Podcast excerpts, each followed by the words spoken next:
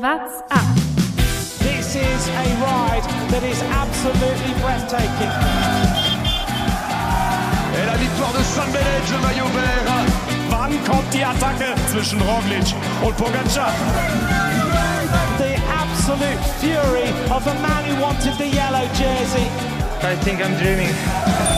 Tour Funk, la dose quotidienne du Tour de France. Die längste Etappe der Tour de France hat alles andere als Langeweile parat, sondern wird zum absoluten Spektakel. Erst reißt der Mann im gelben Trikot aus und setzt UAE unter Druck. Und dann gewinnt aber doch nicht er, sondern Matej Mohoric und holt sich seinen ersten Etappensieg bei der Tour de France. Eine unglaublich spektakuläre Etappe mit sehr, sehr vielen Wendungen, über die wir natürlich sprechen müssen hier im Tourfunk Etappe 7, Ausgabe 7. Mein Name ist Lukas Bergmann und heute mit mir dabei Jonas Bayer. Grüß dich, Lukas. Wie hat dir die Etappe gefallen? Ja, spektakulär, oder? Mathieu van der Poel und Wout van Aert zusammen in der Ausreißergruppe, die dann nicht gewinnen. Da muss einiges los gewesen sein. Es war wirklich großartig. Also, man denkt natürlich erstmal so 250 Kilometer.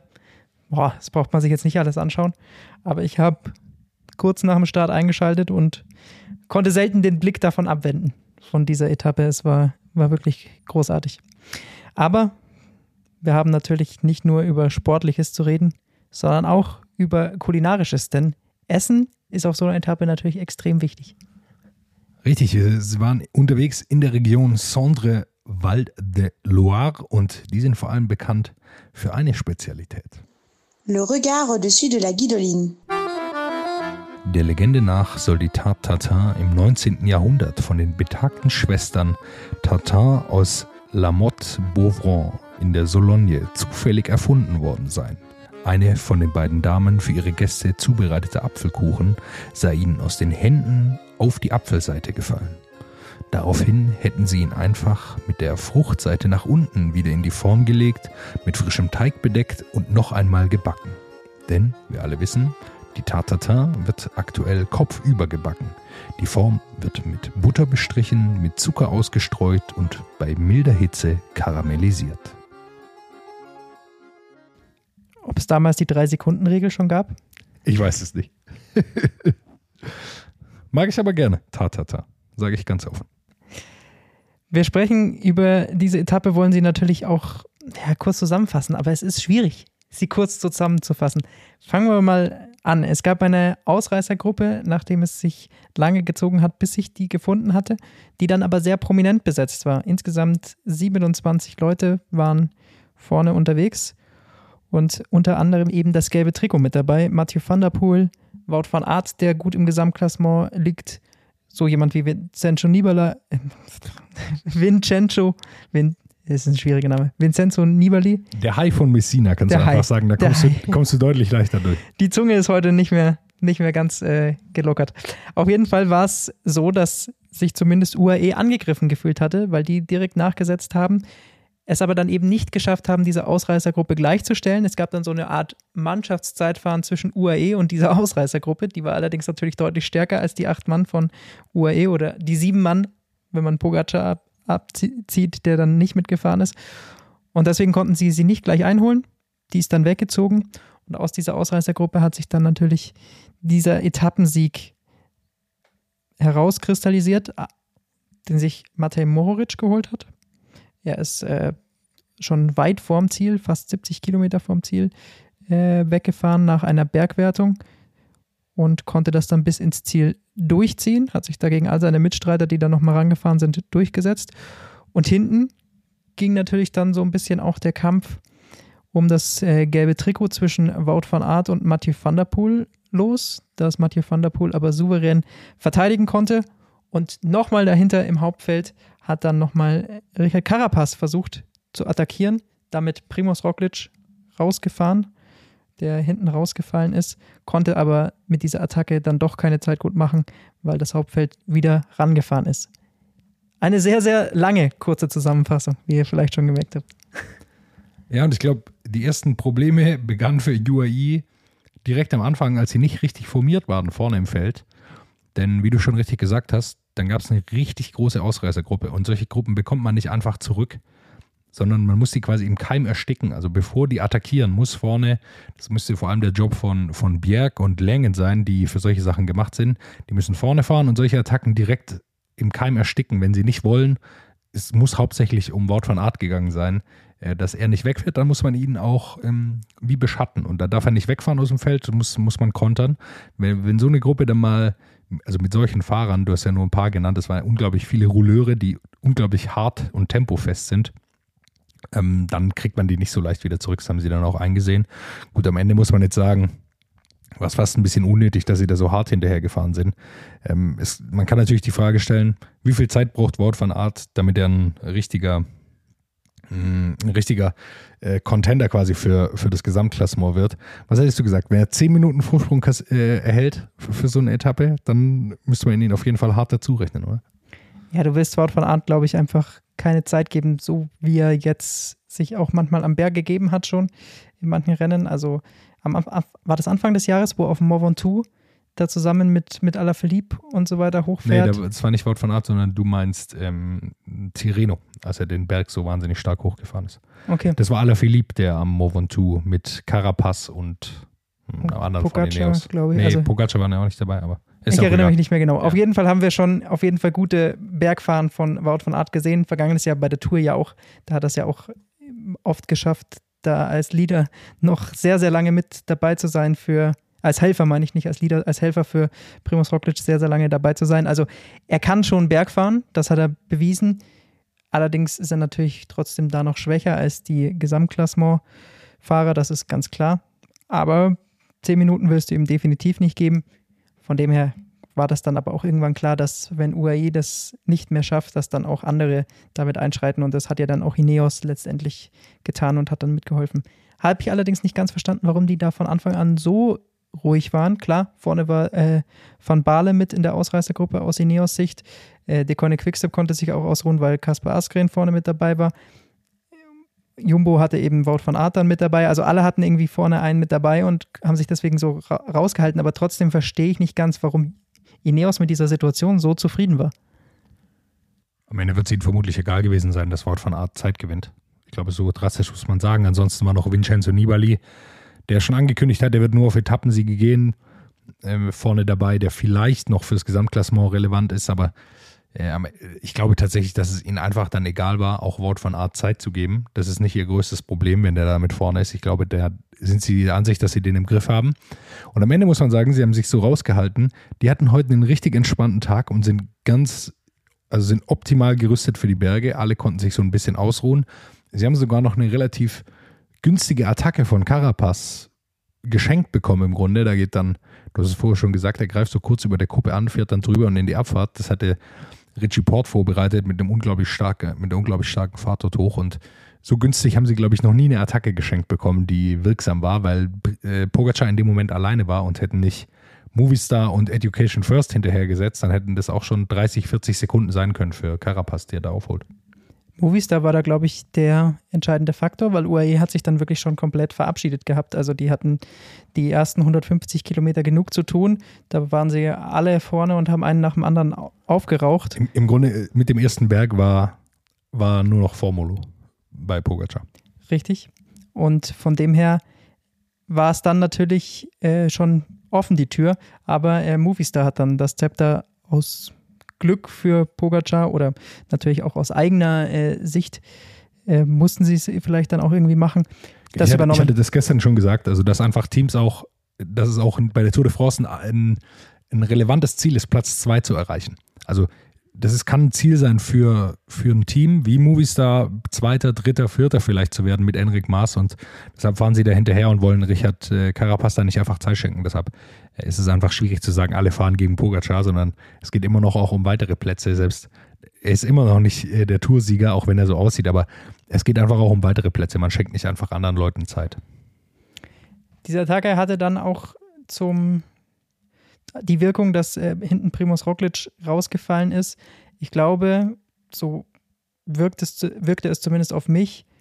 Er hat sich aufgegeben, dann nachdem er da auch rausgefallen ist, weil er ist nicht mehr Vollgas ins Ziel gefahren. Also er ist dann wirklich so langsam, langsam klingt immer so, so hart, aber er hatte ja nicht mehr mehr, sah nicht mal angestrengt dann im Gesicht aus, wie er ins, ins Ziel gerollt ist. Also er hat nicht noch mal um jede Sekunde gebissen, sondern ist da dann ganz locker mit äh, Simon Geschke reingerollt ins Ziel. Hat heute über drei Minuten, glaube ich, noch. Vier mal, Minuten hat er verloren. Fast vier Minuten Ja. auf, auf Pogacar verloren. Ich glaube, damit ist klar, er hat das Gesamtklassement aufgegeben, weil sonst hätte er heute dann nochmal, glaube ich, mehr durchgebissen. Ja, ich denke auch. Er, er wird es aufgegeben haben. Die Verletzungen durch seinen Sturz werden einfach zu groß sein, vermute ich. Das ist immer, wir hatten das auch schon öfter angesprochen bei uns im Podcast jetzt, dass es schwierig ist, auch von außen zu begutachten überhaupt, wie schwer so eine Verletzung wirklich ist. Und ich glaube, da ist es jetzt einfach der Fall. Er kommt nicht mehr mit. Er merkt dann, dass er, dass er nicht mithalten kann. Und wenn man dann an so einer Kuppe merkt, wenn, natürlich war es eine harte, eine lange Etappe, aber das war jetzt nicht der längste Berg. Morgen wird es nochmal deutlich härter werden, glaube ich, für die Bergfahrer heute. Man hat schon auch gemerkt, dass sie wissen, was in den nächsten zwei Tagen noch vor ihnen liegt. Und ähm, wenn er da schon zurückfällt, dann ist es auch ein klares Zeichen, dass man da nicht mehr zurückkommt. Wenn denn so leicht kann man sich nicht erholen bei einer Tour de France, dass man sagt, ja, dann überstehe ich jetzt die nächsten zwei Tage und danach bin ich wieder voll da. Und wenn man jetzt so weiterdenkt, was bedeutet das für Jumbo Wismar? Weil letztendlich stehen sie jetzt ziemlich mit leeren Händen da aktuell. Klar, Wout von Art hatte da jetzt noch eine ganz gute Position im Gesamtklassement. Durch die Attacke auch heute ist er natürlich äh, auf Platz zwei hinter Mathieu van der Poel. Das ist natürlich gut, keine Frage. Allerdings auf lange Sicht ist es fraglich, kann hier jemand in die Top 5 oder in die Top 3 für Jumbo Visma noch fahren? Sie haben Jonas Wingegaard, der ein sehr starkes Zeitfahren gefahren ist. Allerdings, und wir erinnern uns daran zurück an diese dritte Etappe, wo es den Sturz von Roglic gab, da hat Wingegaard auf Roglic gewartet. Und je mehr man darüber nachdenkt, du hast es damals schon in Frage gestellt, war das vielleicht ein Fehler? Ja, jetzt ist es auf jeden Fall ein Fehler. Damals kann man es immer schwer sagen. Man sagt das dann im Nachhinein leicht. Ich habe das auch leicht kritisiert. Ich habe damals gleich schon dazu gesagt, dass er natürlich der, der Fahrer ist, der sein Fahrrad an Roglic abgibt und ja, Jumbo Visma kam mit dem Ziel, mit Primus Roglic die Tour zu gewinnen.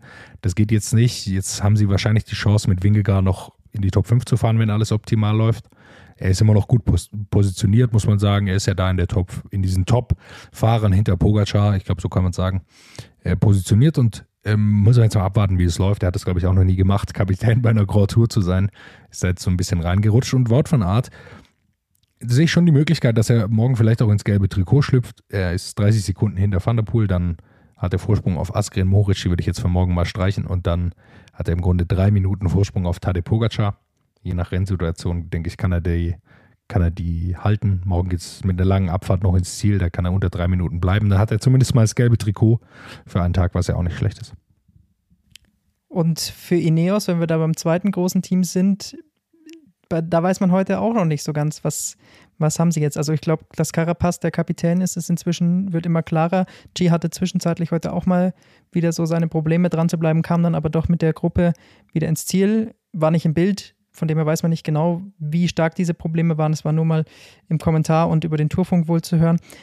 Aber trotzdem wirkt es so, als wäre hier die Kapitänsfrage auf jeden Fall geklärt und sie setzen voll auf Carapaz.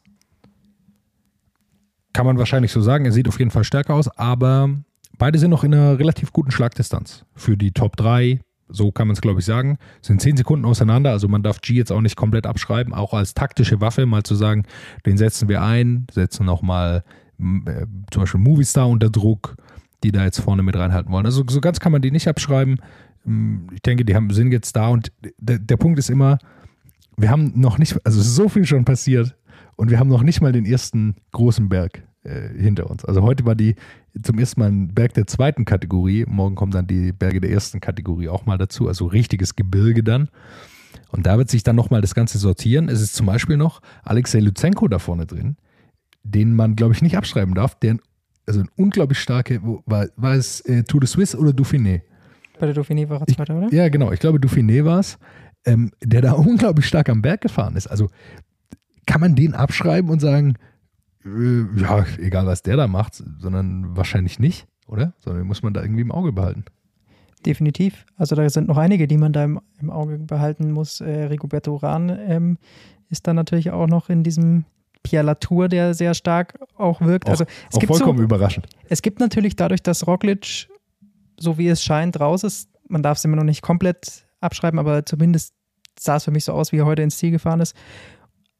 Gibt es natürlich jetzt ein Loch hinter Pogacar. Und da ist natürlich jetzt der Kampf um, um diesen zweiten Platz sehr, sehr offen. Vielleicht, natürlich kann auch noch Pogacar was passieren. Dann ist es auch der Kampf um den ersten Platz. Ansonsten sehe ich jetzt erstmal nicht den einen Konkurrenten für Pogacar, sondern sehe dahinter jetzt einfach sehr, sehr viele, die da um diese vakante Position von, von Primus Roglic kämpfen. Schon fast so. Nibali ist aktuell im Gesamtklassement direkt hinter Tadej Pogacar. Durch natürlich heute sehr viel Zeit gewonnen durch die Ausreißergruppe, aber natürlich bei Series mal lustig, den Haider zu sehen in Lauerstellung auf Position 6 und morgen Abfahrt ins Ziel, Lukas. Aber ich glaube nicht. Ich glaube nicht, dass wir ihn da sehen werden. Ja, ist auf jeden Fall natürlich jetzt im Gesamtklassement ein großes Fragezeichen. Wir warten jetzt, glaube ich, mal die ersten beiden Bergetappen ab, bis wir uns da wirklich sortieren können und sehen, wer kann vielleicht Pogacar herausfordern. Äh, aktuell hat der natürlich trotzdem noch die Pole Position, auch wenn er jetzt heute einige Minuten verloren hat und jetzt vier Minuten oder nicht, nicht ganz vier Minuten, drei, 43 ist er, glaube ich, hinten. Und da natürlich aber trotzdem von den GC-Fahrern am besten vorne ist. Ich glaube, dann haben wir über das GC recht viel gesprochen, aber es gab natürlich auch noch eine andere Entscheidung heute und die war um den Etappensieg. Und da muss man über die Ausreißergruppe sprechen, in der auch sehr, sehr viel Dynamik natürlich drin war. Klar, Mathieu van der Poel ist da mit dem Ziel vornherein Hauptsache das gelbe Trikot verteidigen, hat dann eine richtige Manndeckung gemacht gegen Wout van Aert. Und Wout van Aert hat, glaube ich, relativ schnell gemerkt, es ist wie immer.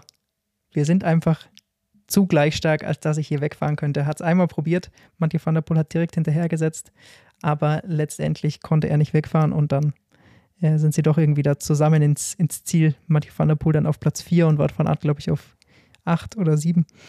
Ähm, war aber trotzdem natürlich schön zu sehen, die beiden Streithähne wieder zusammen. Immer schön zu sehen, wenn die beiden was versuchen, weil es immer spektakulär ist. Ich glaube, davor muss gesagt sein, ähm, Wort von Art, die hatten, glaube ich, schon einen Plan heute. Mike Teunissen war auch noch in der Ausreißergruppe, der aber mir nicht gefallen hat. War nicht gut drauf, glaube ich. Ähm, die hätten noch mal mehr machen können. Die Gruppe hat relativ früh aufgehört zu funktionieren, was natürlich auch am Vorsprung dann irgendwann lag. Sie wussten, sie kommen durch und das blockiert dann immer so eine Gruppe. Es hätte zum Beispiel Wort von Art die Möglichkeit gegeben, mit einem stärkeren Mike Teunissen vielleicht noch in Zusammenarbeit mit äh, anderen Fahrern von anderen Teams, die Helfer dabei hatten, den Vorsprung noch mal weiter größer zu halten, damit er jetzt wirklich, sagen wir, jetzt sind es fünf Minuten am Ende gewesen, ein bisschen weniger, fünf Minuten auf Moritz, aber so drei Minuten auf, auf Wort van Art, dass er da vielleicht wirklich sechs, sieben Minuten raus hätte holen können, wenn, wenn sie zusammengearbeitet hätten. War nicht der Fall, gab dann immer wieder Attacken und am Ende gab es äh, vorne eine Gruppe mit Mohoric, Stuyven, wer war noch dabei? Brent van Moor.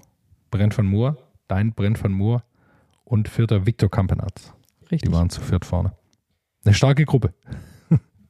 Und vor allem Mohoric ist nochmal deutlich länger von vorne gefahren mit Brent Moor. Das heißt, der hat da schon nochmal ordentlich aufs Tempo gedrückt gehabt. Von hinten kamen dann eben Stuyven und äh, Kampenarz, haben dann aber am Berg alle abreißen müssen. Da war dann klar, ganz klar Mohoric der Stärkste an diesem Berg 15 Kilometer vor Schluss, diese Bergwertung der zweiten Kategorie. Da ist dann eben einer nach dem anderen abgefallen und dann hat das Mohoric sehr souverän ins Ziel durchgezogen, gewinnt dann eben vor Jasper Stuyven. Aber über Mohoric muss man natürlich ganz klar sagen, er hat bei der slowenischen Meisterschaft schon Tadej Pogacar geschlagen. Jetzt gewinnt er hier äh, seine erste Tour de France-Etappe. Also es läuft sehr, sehr gut bei ihm dieses Jahr. Er ist ja schon sehr starken Anfang des Giros gefahren. Wir erinnern uns zurück. Dann schwer gestürzt auf den Kopf, offensichtlich gut da durchgekommen. Und äh, jetzt kommt er wieder zurück und, und feiert so langsam aber sicher jetzt die ersten richtig großen Siege. Er hat zwar schon eine Etappe äh, beim Giro und bei der Vuelta vor einiger Zeit gewonnen, aber er kam noch nie ganz an das Level ran, was man eigentlich von ihm erwarten würde, weil er unglaublich starker Fahrer ist. 26 Jahre ist er jetzt alt. Und äh, jetzt hat er einen, einen Tour-Etappensieg also will jetzt nicht sagen, dass Huelta und Giro nicht viel wert sind, aber für einen Fahrer seiner Couleur hätte ich immer vermutet, dass er es noch ein bisschen früher schafft, einen Tour-Etappensieg zu holen. Und jetzt hat er ihn in einer unglaublich starken Manier, wie er, wie er den heute geholt hat, war, war beeindruckend zu sehen, was er so in den Beinen hatte. Und dann gab es aber bei dieser, äh, bei dieser Etappe natürlich auch noch Sachen, die uns nicht so gut gefallen haben. Und damit kommen wir zu unserer nächsten Kategorie. Les explosifs et les explosés. Ja, ich glaube, Ausreißer war die komplette Etappe an sich. Was anderes so ist jetzt nicht so direkt Das ist rausgestochen. auch billig, das zu sagen. Das ist richtig. Ja. Aber wir brauchen ja auch einen Ausreißer. Richtig. Son ansonsten haben wir nämlich nur zwei Ausrutscher heute. Und der erste betrifft auch gleich die Ausreißergruppe. Es gab nämlich eine Situation, ich glaube, es war so knapp 100 Kilometer vor dem Ziel.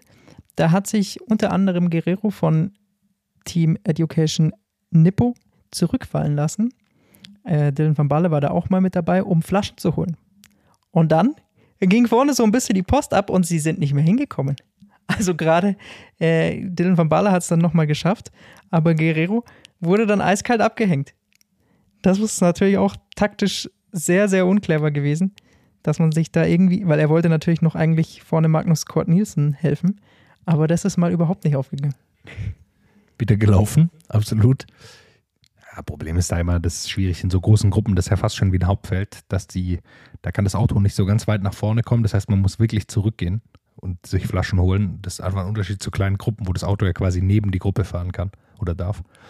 Ja, und dann verliert man den Anschluss. Sieht natürlich unglaublich bescheuert aus. Ähm, ist, äh, ich erinnere mich auch an Jonas Rutsch, der, ich weiß gar nicht, bei welchem Klassiker das mal war, der in der Spitzengruppe war in den Top Ten und dann nur seine blöde, wegen der blöden Regenjacke, die er nicht an- oder ausbekommen hat, äh, ich glaube ausbekommen hat, äh, zurückgefallen ist. Also es, es passieren einfach immer wieder Sachen, die natürlich nicht sein dürfen, aber ja, ist natürlich Pech. Aber ja. Und der nächste Ausrutscher, äh, den hat sich heute die ARD äh, Sportschau geliefert. Die haben nämlich mal nicht so ganz damit kalkuliert, wie schnell diese Etappe ist. Dann war erst um 16.10 Uhr der Sendestart in der ARD geplant. Davor haben sie Weißt auch du, was lustig ist? Ich habe gestern ja im Podcast darauf hingewiesen, für wen es relevant wird, der soll mal schön um 16.13 Uhr einschalten.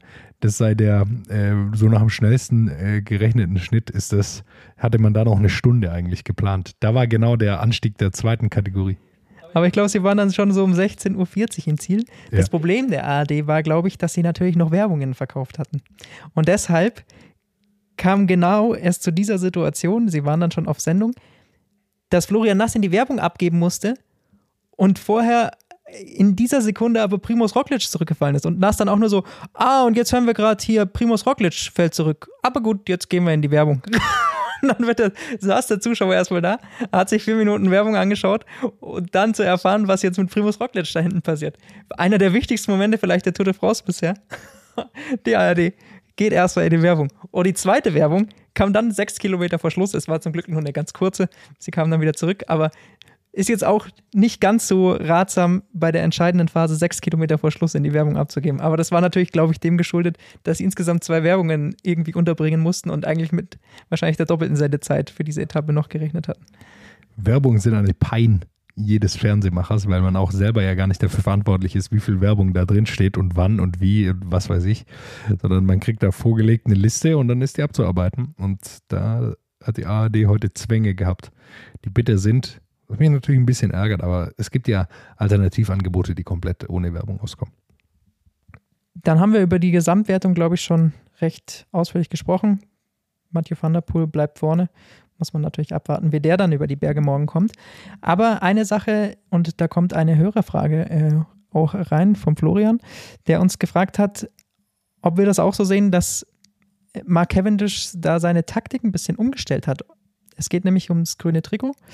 Er war heute dann auch in dieser Ausreißergruppe mit dabei und hat sich den Zwischensprint gesichert. Und das ist ja etwas, was man von Mark Cavendish jetzt früher nicht gesehen hat. Jetzt ist natürlich die Frage, wie sehen wir es? Ist es Zufall gewesen, dass er jetzt da vorne mit dabei war? Oder ist das tatsächlich bewusste Taktik? Ja gut, ich glaube, er will es versuchen, oder? Also jetzt hat er es eh schon und dann denkt er sich halt, ja gut, was soll's, ob ich jetzt da vorne mit, ja, das ist ja nicht, auch dazu sagen, also ob er jetzt hinten schnell mitrollt oder vorne schnell mitrollt, ist jetzt nicht so, dass er da vorne, er hat natürlich schon auch gearbeitet, auch ein bisschen was versucht, aber jetzt auch nicht äh, die unglaubliche, äh, unglaublich da äh, einen weg, weggefahren, äh, sondern natürlich war das für Askren ausgelegt. Und ich glaube, er versucht er hat im Podcast mit Bradley Wiggins, mit dem er da kurz gesprochen hat, auch nochmal erwähnt, dass es jetzt natürlich schon zu kleinen Veränderungen kam, weil früher die Sprintwertung auch nochmal gerne hinter so Bergen waren, die dann immer nur für Peter Sagan zu erreichen waren. Das hat sich jetzt so ein bisschen geändert. Auch die Punkteverteilung haben sie leicht geändert. Das heißt, es wird für klassische Sprinter wie ihn leichter, auch das grüne Trikot zu holen. Und das ist sicherlich ein Ziel von ihm. Also, wenn er es aktuell nicht versuchen würde, in der Form, in der er ist, mit 36 Jahren, er ist so ein bisschen, in, glaube ich, in dem Fuck off, ich versuche es einfach. Modus. Und ich, und ich glaube, dass sich tatsächlich auch die Fahrweise einfach geändert hat um dieses grüne Trikot. Also wenn man es vergleicht mit einem Cavendish, den man, oder Mark Cavendish, wie auch immer man ihn jetzt ausspricht, äh, von früher kennt, da war es ja noch so, dass eigentlich klar war, okay, das wird hier nur zwischen den Sprintern ausgemacht. Da gibt es niemanden, der in Ausreißergruppen geht, um da diese Sprintwertungen sich zu holen. Das hat ja dann erst so wirklich mit Peter Sagan angefangen. Und ich glaube, seitdem sich das in diese Richtung entwickelt hat, hat man das auch vergangenes Jahr gesehen, dass zum Beispiel ein Bennett sich eben da nicht nur auf die Sprintsiege verlassen hat, sondern da dann auch Sagan so in Manndeckung genommen hat oder auch mal in einer Ausreißergruppe mitgegangen ist, um sich da eben mit Sprintpunkte zu holen. Und ich glaube, das ist inzwischen auch so bei diesen Sprintern angekommen, okay, wenn ich hier ums grüne Trikot mitfahren will, dann muss ich manchmal auch solche Sachen machen und das hat sich, ist ja heute super aus, sich ausgegangen, weil er hat auf jeden seiner Mitstreiter dann eben 20 Punkte rausgeholt und von dem her glaube ich, dass da schon auch Taktik dahinter steckt. Wäre ein bisschen klüger gewesen, wenn Jasper Philipsen dabei gewesen wäre von Alpecin Phoenix. Der hat es ein bisschen vergessen. Aber gut, ja, mal sehen, wie weit Cavendish kommt. Er hat das gestern auch gesagt. Er ist Ewigkeiten schon keine Grand Tour mehr gefahren. Im Gespräch eben mit Bradley Wiggins. Er weiß gar nicht, er, er ist dieses Jahr einmal eine, eine Rundfahrt mit richtigem Berg gefahren und da ist er krank geworden. Also es weiß niemand so wirklich ganz genau, wie gut er eigentlich über hohe Berge kommt. Muss auch mal abwarten, wie sich entwickelt. Aber Aktuell fährt er natürlich auch auf einer Welle. Also man kann das ja gar nicht anders ausdrücken. Ja, er hat zwei Etappensiege und äh, was soll's? Dann holt er sich jetzt auch noch das grüne Trikot. Aktuell ist, glaube ich, alles möglich für ihn. Und dann wollen wir natürlich heute aber auch die Zahlen bei dieser Etappe nicht vergessen. 249 Kilometer und da wurde ordentlich was weggetreten. Stravazen.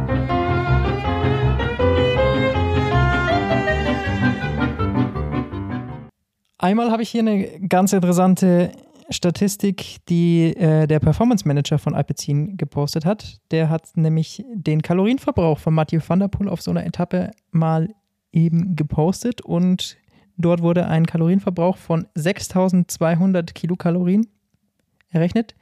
Ich hätte es mir tatsächlich fast höher vorgestellt, oder? So eine 250 Kilometer Etappe, insgesamt über 3000 Höhenmeter.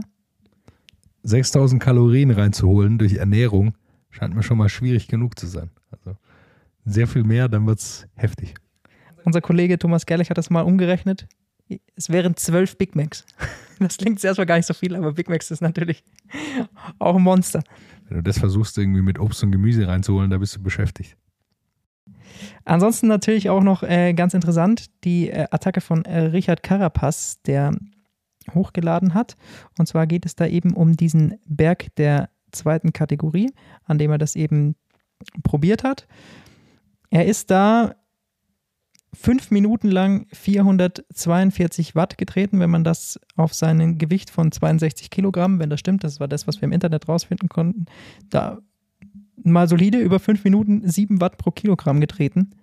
Das ist schon eine ordentliche Ansage. Man sagt immer so diese 6 Kilogramm äh, Watt pro Kilogramm, das ist so äh, eigentlich so eine Grenze, die noch normal ist und ab sieben wird es dann eben äh, schon überirdisch. Natürlich über so eine kurze Zeit äh, ist das dann vielleicht schon mal möglich, aber da hat man schon gesehen, ähm, da ist Carapaz dann auch wirklich mit, mit Volldampf weggefahren und wenn er dann da mit Volldampf wegfährt, dann ist da auch Movistar dahinter mit Volldampf hinterhergefahren, weil er ist ja nicht wirklich dann weggekommen und das er hat natürlich dann schon gezeigt, wie schnell dieses Rennen da war.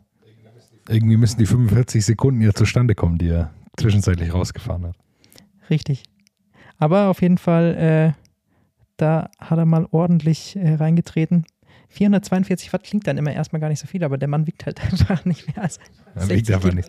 Eine, eine Sache müssen wir noch erwähnen: Es gab natürlich einen Wechsel im Bergtrikot. Genau, da wollte ich gleich noch drauf kommen. Ja. Ide Schelling hat es verloren. Matej Moric ist jetzt Träger des Bergtrikots. Weiß ich nicht, ob er es nach morgen noch tragen wird. Bin mir nicht sicher, ob er da die ersten Kategorieberge mitnimmt, aber wird jetzt auf jeden Fall einen Tag nicht nur die Glückseligkeit eines Etappensiegers mit sich tragen, sondern auch noch das Wertungstrikot auf seinen Schultern haben. Und die rote Nummer. Kämpferischer Fahrer wurde auch noch. Also er hat da auf jeden Fall heute zusammen. genug das Podest besucht. Gleich dreimal dadurch. Dann Fantasy müssen wir noch einen Blick drauf werfen, oder? Ja, richtig. Phil mit Ansage nach oben. Der hatte uns vor dieser Tour de France geschrieben, er ist ein absoluter Profi. Und jetzt muss man sagen, hier nach sieben Etappen steht er oben. Respekt. Und heute auch ein absoluter Profi-Pick. Matej Mohoric als Kapitän, das ist ein, das äh, ist eine Ansage, muss man ganz klar sagen. Auf jeden Fall hat er heute auch auf dieser Etappe deshalb dann über 900 Punkte geholt. 904 waren es an der Zahl, damit. Ah, nee, hatte er gar nicht. Er hatte 791. Und er hatte tatsächlich auch nicht Mohoric, das war nämlich der, der Sieger der heutigen Etappe. Er ist jetzt. Das meine ich, ja. Der Sieger der heutigen Etappe. Das war nicht Phil? Nee, nee, das Ah, war nicht Phil. schau. Okay, wir, wir müssen es äh, kurz auseinanderhalten. Also, äh, Phil ist jetzt in Führung. Er hatte Mathieu van der Poel als Kapitän, der auf Platz 4 natürlich auch ordentlich Punkte äh, geholt hat. Übernimmt jetzt die Gesamtführung. Aber wenn wir nach der Etappe heute gehen, dann war der Sieger äh, Bereis äh, 89 und der hat mit Mohoric den richtigen Tipp geholt So und hat richtig. über 900 Punkte geholt. Also er heute der Etappensieger. Und wenn wir ein bisschen weiter nach unten scrollen und noch ein bisschen weiter und noch ein bisschen und noch ein bisschen weiter. Und wenn wir dann noch mal weiter scrollen, finden wir auch den Kollegen Thomas Gerlich, wenn es um die heutige Etappe geht. Er ist auf Platz 90 gelandet. Das ist natürlich sehr gut gelaufen für ihn. Aber ich glaube, er ist immer noch vor mir im Gesamtklassement, oder? Ja, deswegen, du kannst nicht so, nicht so sehr Ja. auf ihn haten. Ich bin natürlich noch vor ihm. Deswegen kann ich mich schon ein bisschen über ihn lustig Ja, machen. Wenn er jetzt nicht dabei ist und sich nicht wehren kann, funktioniert das sehr gut. Zu große Fehlkalkulation von mir, natürlich. Der, lang auf Demar gesetzt, das kostet einen Punkte. Und auf Melier, der zwar eine Etappe abgeliefert hat, dann nicht mehr. Und Roglic natürlich, das hilft auch nicht weiter. Du hattest Pogacar, meine ich, in deinen Reihen, oder? Auf jeden Fall. Ich habe Pogacar in meinen Reihen und ich habe, äh, hatte auch Brent von Moore heute wieder in meinen Reihen, was mir nochmal ganz gute Punkte geliefert hat. Ähm, also so, sowas hilft. Und dann natürlich hatte ich Pogacar als Etappensieger bei, beim Zeitfahren. Das hat, mir, hat mich ordentlich nach vorne gespielt. Allerdings muss ich nochmal hier eine kleine Korrektur machen. Denn ähm, Wie, wie, wie oft müssen wir uns heute korrigieren, Lukas? Ja, ja. Heute, puh. gerade bei Fantasy hier, äh, das äh, zeigt wieder unsere Vorbereitung. Äh, wir haben bei Fantasy natürlich zwei Ligen, dadurch, dass es eben ein Problem äh, meinerseits gab, dass ich das am Anfang nicht verstanden habe, dass die letztjährige Liga hätte noch weiterlaufen können. Und in der anderen Liga extrem Benoit Cosnefroid-Fan. Sollte dir noch bekannt sein aus dem vergangenen Jahr? Da Letztes hat er sich, hat er sich uns äh, Jonas um Platz 1 duelliert. Heute hat er auf jeden Fall sich mal seinen ersten Etappensieg geholt, ähm, denn er hat 908 Punkte und damit nochmal vier mehr als in der anderen Gruppe. Und deswegen ist er der heutige Etappensieger und er hatte aber nicht Mohoric als Kapitän. Er hatte ihn zwar im Team, aber er hat Alaphilippe als Kapitän genommen, genau wie ich. Aber trotzdem mit Van Aert, Van der Poel, Askren und Mohoric natürlich. Ordentlichen Pick. Die sind alle da vorne reingefahren. ordentliche Anzahl an Leuten in der Ausreißergruppe gehabt. Lass Jetzt uns schauen auf wir auf morgen schauen, morgen, oder? ja. ja schau, Und wir, da ist wir natürlich denken die- gleichzeitig. Da ist natürlich die Frage, muss man Primus Roglic langsam aus seinem Fantasy-Team entfernen? Ich würde sagen, ja. Ähm, bin mir nicht ganz sicher, wie weit er noch lange noch mithalten wird. Morgen relativ äh, kurze Etappe im Vergleich zu heute. 151 Kilometer nach Le Grand Bonan. Oftmals schon Etappenort gewesen, zumindest, ich habe es nicht nachgeschaut, aber so in meiner Erinnerung scheint es alle, alle zwei Jahre mal Etappenziel zu sein. Mit drei Bergen der ersten Kategorie, vor allem am Ende, also ab Kilometer 100 ungefähr wird es richtig relevant mit äh, erst einem kürzeren Anstieg und dann dem Col de Rome und dann dem Col de la Colombier. Da wird es spannend und steil vor allem hinten raus. Und da könnte was gehen. Dann aber eine lange Abfahrt darunter mit einem kleinen Flachstück noch am Ende. Äh, muss man sehen, wie, wie es da ausgehen wird. Wen, wen siehst du vorne bei so einer Etappe? Ich bin gespannt, wie sich die Gesamtklassement-Teams nach dieser heutigen Etappe erholt haben. Es war natürlich sehr, sehr anstrengend für viele, also gerade für UAE. Es war mussten- hauptsächlich es war es unglaublich anstrengend für UAE. Der Rest hat. Ja, aber schon schon, auch für Movistar, glaube ich, schon, und schon auch für äh, Aber die haben doch Jump. nur einen ganz kurzen Teil gearbeitet. Also Movistar oder Ineos, so wirklich Ewigkeiten haben die da auch nicht vorne mitgeführt. Das ist richtig. Weswegen ich es anspreche, ist nämlich die Frage, weil es gibt auch da wieder äh, Bonussekunden auf der letzten Bergwertung und weiß ich nicht, ob sich da dann äh, irgendjemand darauf stürzt, ob dann jemand sagt, okay, versucht man die Bonussekunden und unten dann gleichzeitig den Etappensieg noch mitzunehmen, dass irgendjemand, der da vielleicht äh, schnell abfahren kann, wäre natürlich nämlich zum Beispiel was, was wenn Alaphilippe da gut drüber kommt, der ein sehr, sehr guter Abfahrer ist, vielleicht probieren könnte, wenn der gut da am Ende noch mit dabei ist, dass der versucht da zu attackieren, auf die Bonussekunden geht und dann in der Abfahrt versucht äh, wegzufahren. Das wäre ähm, so eine Überlegung, die, die ich hätte.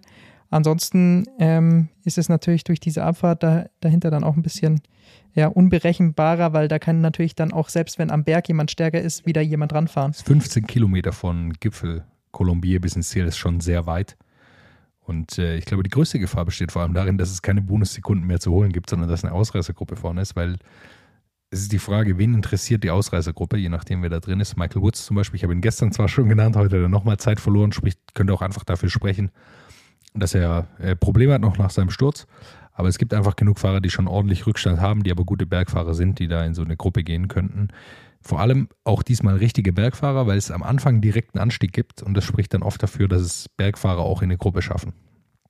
Vielleicht mit einem Helfer dabei. Also da ist zum Beispiel wieder, wie wir es von, ähm, von Bahrain auch schon öfter gesehen haben, Mohoric in der Gruppe zu haben mit einem Bergfahrer, der dann den Bergfahrer ein bisschen ziehen kann, auch bis es wirklich dann in die Berge wieder geht. Ist, glaube ich, dann oft eine sehr gute Taktik. Also ich glaube auch dadurch, dass Roglic raus ist, sehen wir nicht so viele Favoritensiege wie es noch vergangenes Jahr der Fall war, weil da hat Jumbo Wismar sehr oft das Rennen so stark kontrolliert, dass die Ausreißer dann doch immer wieder eingeholt wurden und dann letztendlich die Favoriten noch um Etappensiege gesprintet sind. Da gab es ja sehr, sehr viele Duelle zwischen Roglic und äh, Pogacar auch. Das glaube ich jetzt dadurch, dass äh, Roglic eben hinten raus ist, nicht mehr und äh, bei Ineos gibt es nicht diese endschnellen Leute, dass sie darauf äh, erpichen, das zu machen. Also Roglic ist einfach ein endschnellerer Mann und deswegen könnte das sein, dass dadurch die Ausreißer bei dieser Tour wieder ein bisschen mehr Chancen bekommen. Und wenn wir darüber reden, wen kann man durch Roglic beim Fantasy Manager äh, ersetzen, hattest du einen sehr, sehr guten Tipp, weil du auf die Abstände heute geschaut hast. Und vielleicht ist das so ein Indiz. Michael Woods hast du angesprochen, äh, vorher zu mir im Gespräch, weil er heute viel verloren hat und manchmal ist das auch ein gutes Indiz. Das hast du mir, glaube ich, gerade nicht zugehört. Weil vor einer Minute habe ich darüber gesprochen. Okay. Ich habe ich hab zu sehr hab, geguckt, wen man sonst noch ja, so nee, genau. könnte. Also Michael Woods ist sicherlich einer. Es gibt einen Haufen andere Leute. Yates ist immer ein Name, den man da nennen kann. Also es gibt einfach sehr viele Fahrer, die morgen so eine Etappe gewinnen können, glaube ich. Ähm, weiß man gar nicht. Quintana hat heute, glaube ich, nochmal ordentlich Zeit verloren zum Beispiel. Also es gibt einfach sehr viele Fahrer, die da was, was machen können. Es wird auf jeden Fall natürlich schön, die ersten größeren Berge zu sehen. Dann weiß man auch immer, okay, jetzt geht die Tour so richtig los, obwohl es natürlich heute super spannend war. Also solche Etappen wie heute kann es auch gerne noch ein paar mehr geben. What's up? Der Radsport-Podcast. What's up ist eine M945-Produktion. Ein Angebot der Media School Bayern.